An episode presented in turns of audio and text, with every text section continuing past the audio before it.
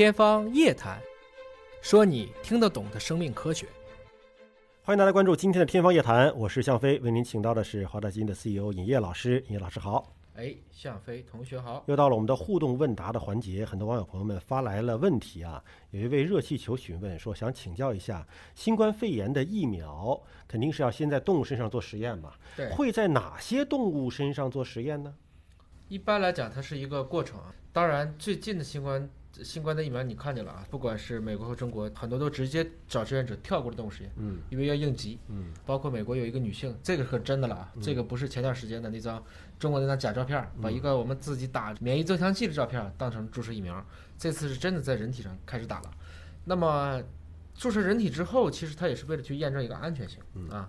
但我们正常的疫苗开发流程呢，绝大部分呢是在完成了疫苗的研制以后，会先在小动物，我们一般指的是鼠、小鼠，小老鼠，哎这类的产生抗体之后呢，一般会上大动物，嗯，尤其会上猴子。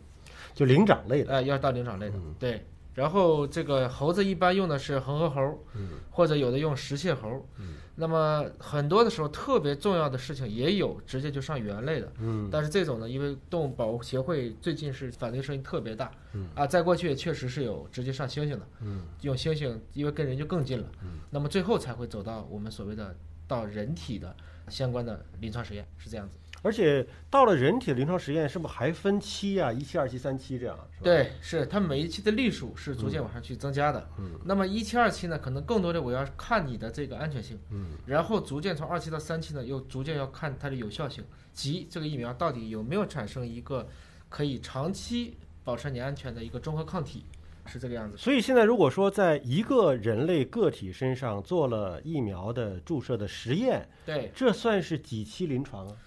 这个算是在应急条件下的无奈之选。嗯这其实严格意义上讲，这不符合我们正常疫苗的一个开发途径。嗯你只能理解，这就是相当于我把恢复性血浆，我都可以给病人注射，嗯是两害相衡取其轻。我不给你打，你可能就去世了；嗯我给你打，你有活命的机会。那这个是为了压缩时间。嗯但我们要区别一点，就是说恢复期血浆你治的是病人，对那不治就死了。对，疫苗是打给所有的健康人，这个东西可不是说，像我现在说这个疫苗给你打一针，你你你愿意吗？万一打完之后不是这个病得这个病怎么办？或者说打了以后没起到保护效果，你注射完了以后这有什么意义呢？嗯所以这就是大家说的，疫苗开发从来不是以月来计算，它都是以年来计算的。嗯我们现在认为十二到十八个月能出来疫苗，我讲的是可以广泛给人群接种的这种生产级别的疫苗，已经是最快速的。嗯，安全性、有效性这是非常重要的评价标准。啊，幺八八七询问说，请问马凡氏综合征基因阻断是否需要做试管婴儿？呃，哪里可以做？大约的费用是多少？马凡综合征之前咱们节目当中曾经聊过。对，说过很多。啊，怀疑就是说美国的一任总统林肯有嗯可能是马凡的患者，对个子很高，很修长，手脚很大，像啊蜘蛛，像蜘蛛手，对手指也嗯。很长，对。啊。那这个马凡综合征可以通过试管婴儿的技术进行筛选吗？整个马凡氏综合征呢是一种结缔组织的病变，它是一种常显，就常染色体的显性遗传。嗯具体来讲呢，它是在十五号染色体上的 G 二十一这个区段上产生一些基因突变。换言之，这个得先做基因检测，嗯然后看你这个突变的位置范围。从理论上讲，它应该是可以做的。嗯。那么具体这个情况呢，因为这样的报道的成功案例并不多，嗯。但是我确实也曾经了解过，比如像国内，你也可以去几个顶级的这样的一些 IVF 医院去咨询一下，比如说像北医三院啊，像长沙的卢光秀的中信湘雅医院啊，啊这些都可以去咨询一下。嗯。当然还是要先做一个基因检测，来看一下是不是其他的这些条件都具备。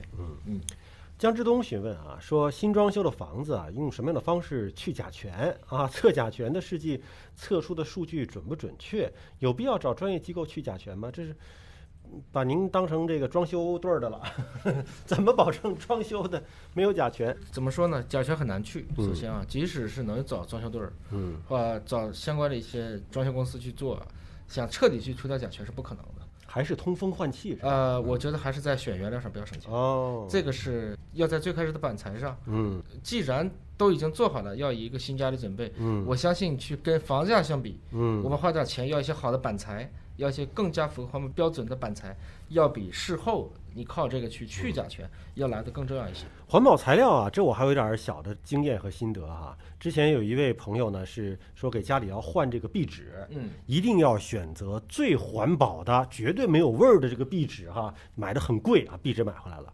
结果粘壁纸这桐油哎，是便宜的，是结果全都粘到墙里头去了，那个味儿迟迟散不掉。你要选择环保材料，你得从里到外，对，从看得见的到看不见的，你都得选啊。好，感谢叶老师的分享和解读。那么大家还有其他的问题，可以继续在我们的平台上留言。下次节目时间我们再会。